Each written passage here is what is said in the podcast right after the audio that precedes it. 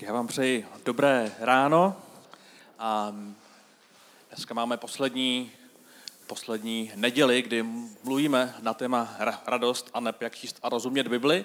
A ještě než vstoupíme do části kázání, tak jsme my minule měli soutěž, protože jsme zjistili, že máme radost, když si dáváme dárky a když vyhráváme v nějakých soutěžích. Takže to je to málo, co můžeme v životě udělat, aby jsme někomu udělali radost nebo sobě, že si dáme nějaký dárek.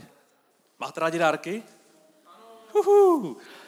Takže dnešní výhra opět bude právě v, na, v naší sérii komentář k dobovému pozadí Bible, protože pokud chceme Bibli rozumět, tak potřebujeme znát, jaký četli lidé tehdy a minule jeden z vás řekl verš, který si amatuje z této knihy.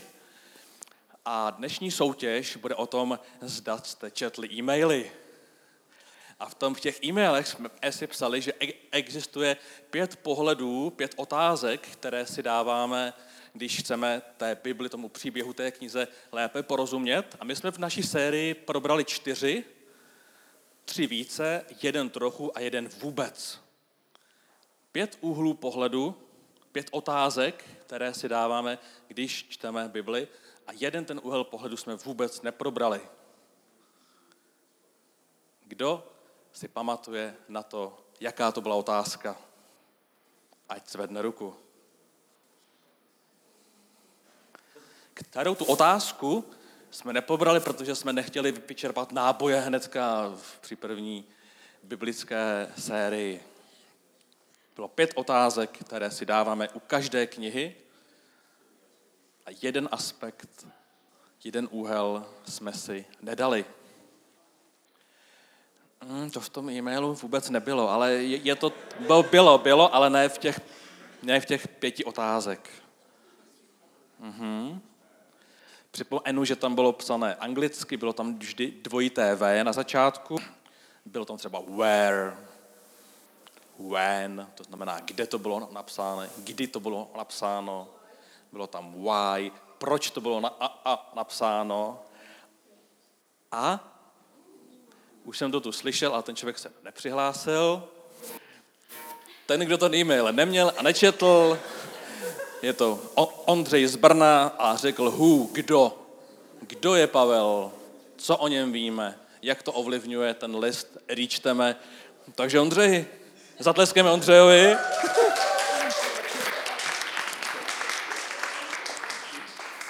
tak máš radost? ano, ano. Takže gratulujeme Ondřejovi a na otázku, kdo, kdo je to Pavel a jak nás to ovlivňuje při čtení jeho knih, si řekneme někdy příště.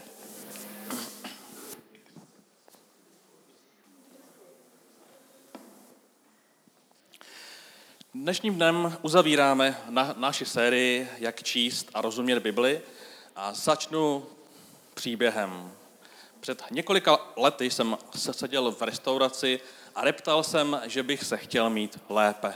Chtěl bych odjet na pořádnou dovolenou. Vedle mne seděli čtyři muži.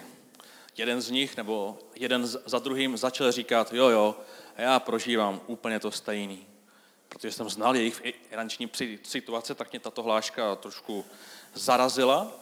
A tak jsem si udělal takový alý průzkum, v jakých odmínkách ty lidé žijí. A když to řeknu velmi jednoduše a stručně, Ervní žil sám a měl příjem přibližně 30 tisíc měsíčně. Další dva byli podnikatelem, měli příjem 50 až 100 tisíc.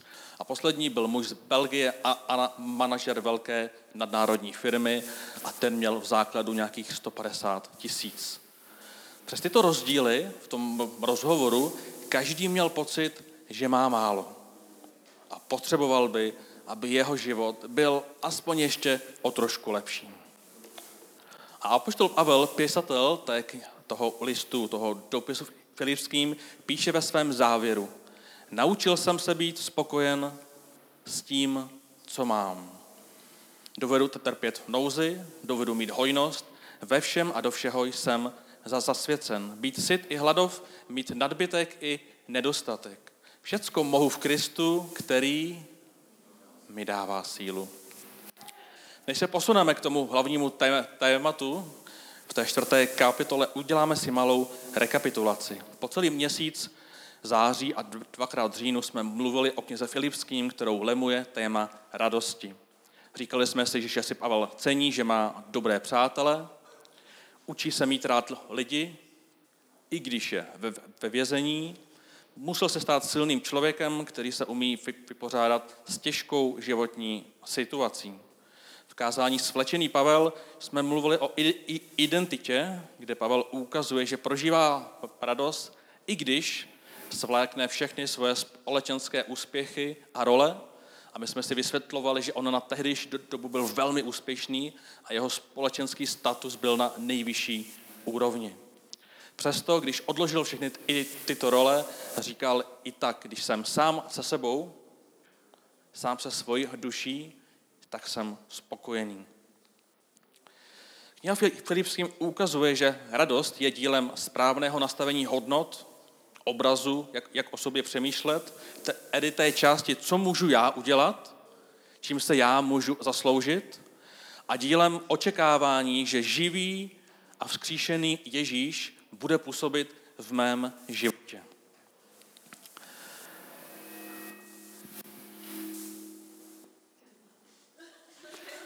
Stejným způsobem za, za, za, zakončuje dopis ve čtvrté kapitole a znova ukazuje na napětí, že jedno, to lidské, bez toho duchovního nefunguje. Píše, naučil jsem se být spokojen s tím, co mám. Naučil jsem se znamená, že to nevždy měl, že to nevždy uměl.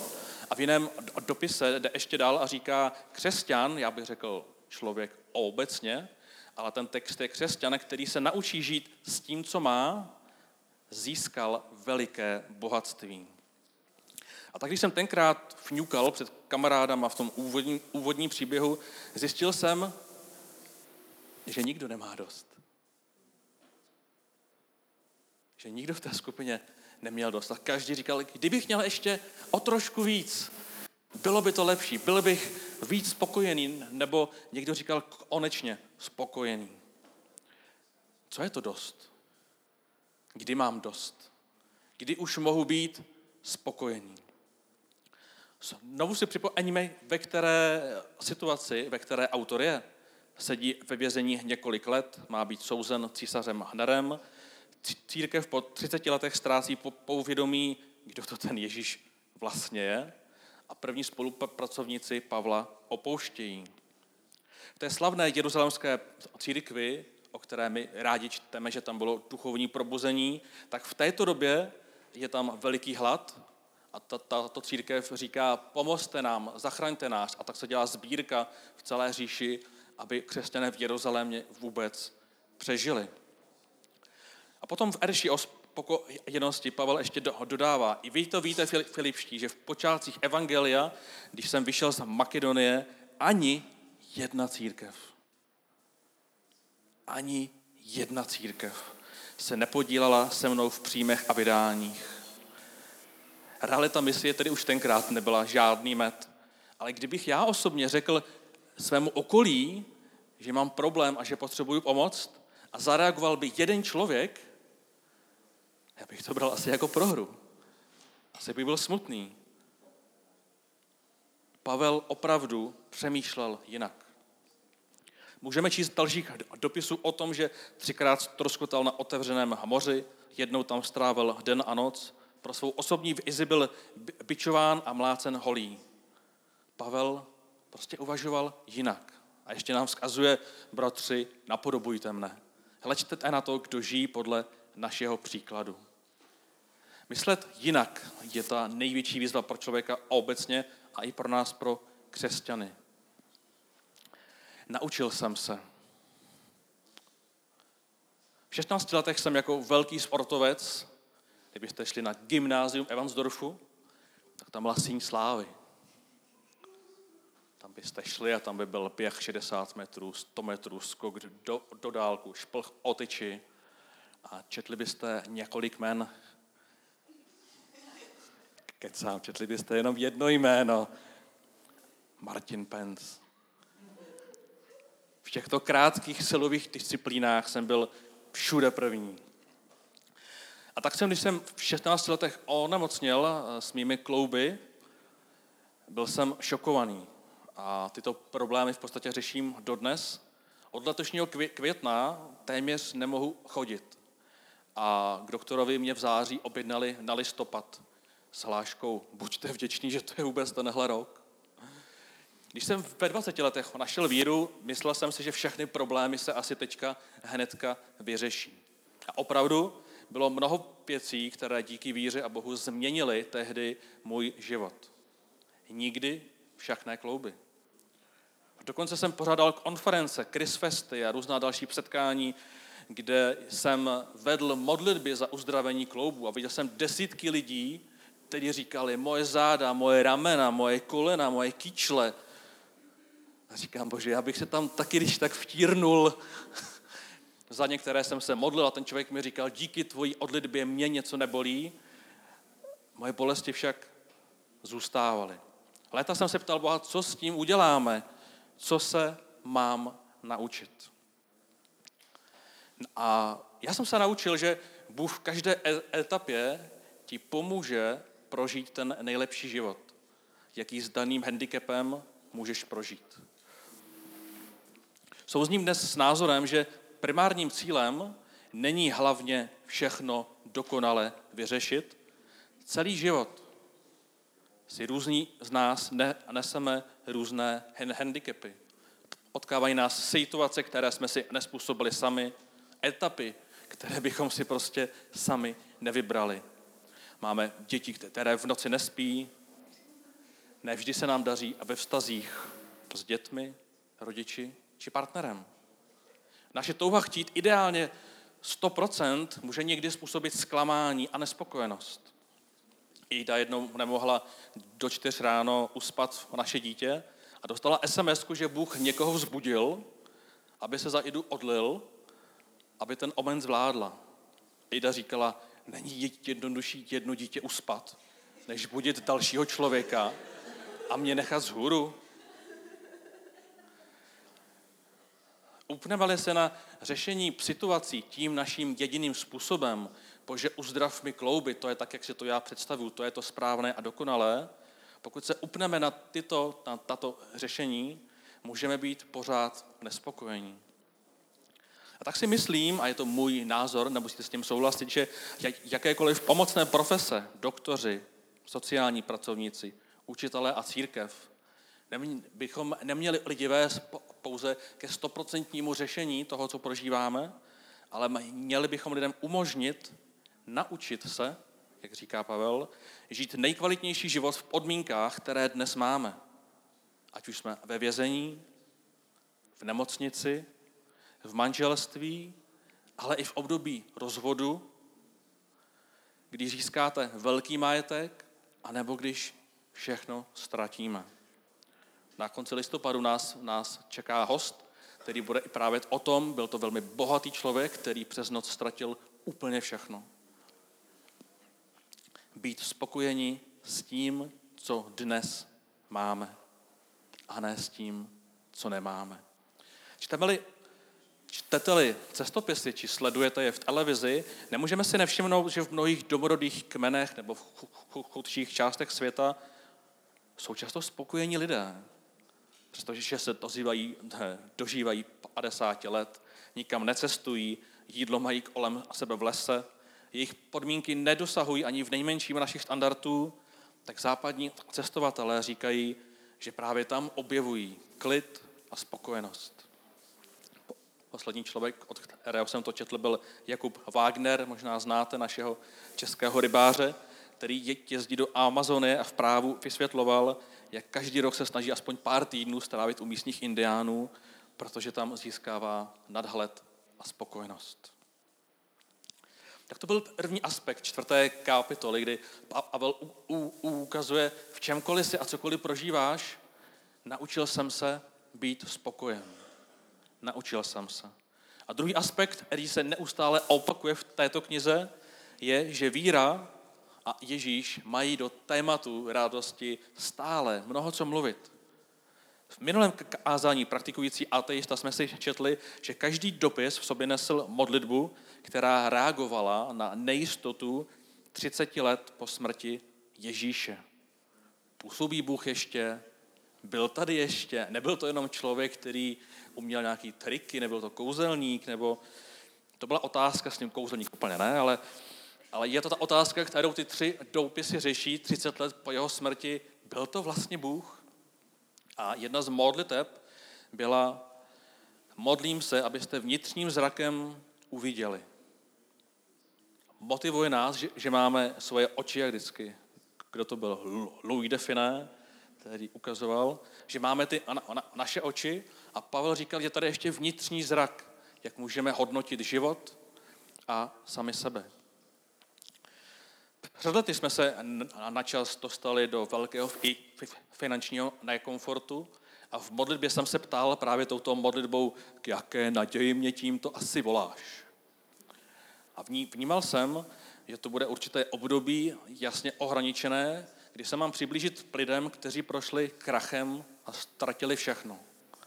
A já jsem Bohu říkal, a to já zvládnu i bez toho nekomfortu, já si to nějak nastuduju, to já nepotřebuju tady rok nemít co jíst, jako, ale, ale v tím vnitřním zrakem jsem zahlédl, že Bůh mě chce něco naučit. A je pravda, že když jsem k těm lidem přicházel, tak jsem to tam jako sekal, tohle musíš, tohle bys měl, kdybys tohle ne, neudělal. Byl jsem s těmi mnohem rychleji hotový, než když jsem rok žil v podobných odmínkách. Ten pohled milosti, o, rozumění, často to, toho, že není třeba tolik mluvit, jako nám říkal Petr Král, že jsou životní situace, na které neexistují odpovědi. A my strašně si přejeme mít odpovědi, ale často to nejdůležitější je jít s člověkem kus té cesty. Být tam s ním, neříkat, já tomu rozumím, ale prostě jít s ním, mlčet a spolu trpět. Onen osvícený vnitřní zrak mi pomohl tímto, tímto časem projít a uvědomuji si, že někdy bez prožitku nemůžeme porozumět. Před dvěma lety jsem dostal ozvání na jednu dalekou pracovní cestu. Takový sen, můj cestovatelský sen a chtěl jsem vidět jednu církev velmi daleko. Jsem se bez tišení zeptal Boha tak, jak to celé uděláme. A osvíceným zrakem jsem uslyšel, nikam nepojedeš. Říkám, co je na tom nadějného? A až zpětně jsem pochopil, že naše rodina byla v, v, v situaci, kde by nám to vůbec ne, nepomohlo, kdy jsem, kdy jsem víc potřeboval být doma, než někde poznávat, ale ten osvícený vnitřní zrak mi dal sílu udělat správné rozhodnutí. Ta výzva se opakovala za dva roky a já jsem se bál zeptat. Říkal, ani nevím, jestli to chci vědět dneska tu odpověď ale tenkrát už to vyšlo. A tak Pavlov aspekt víry v této čtvrté kapitole můžeme číst větou Netrapte se žádnou starostí, ale v každé modlitbě a prozbě děkujte a předkládejte své žádosti Bohu a pokoj Boží, převyšující každé pomyšlení, bude střežit vaše srdce i mysl v Kristu Ježíši. Pavel píše z vězení, opuštěný, kdy jenom jedna církev ho podporuje – kdo ví, jak to bude vlastně příště.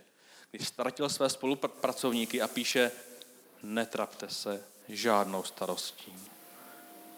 Nedávno jsem četl, že se ještě nikdo nikdy neuklidnil, když uslyšel větu, okamžitě se prosím tě uklidni. A něco podobného vnímám u této věty. Kdo se kdy přestal trápit, když mu někdo řekl, netrap se žádnou starostí. Ale Pavel mluví o živém Bohu a proto píše, když se trápíš, řekni to Bohu a něco se stane. Něco se stane. Očekávej, že něco se stane. A ne vždy se to právě vyřeší, ale píše tam tu reálnou věc, to nejmenší, co tě potká, je pokoj Boží, který převyšuje každé pomyšlení, bude střežit tvoje srdce i tvoji mysl. A můžu říct, že je to nejčastější prožitek nebo styl modlitby, když jsem měl za těch 15-16 let možnost se odlit s lidmi na různých konferencích, často tam byl tento moment, kdy člověk je zmatený, plno argumentů, plno myšlenek, plno analýz, obava, strach. Já nevím, jak dál, já nevím, co dělat, já, já prostě nevím.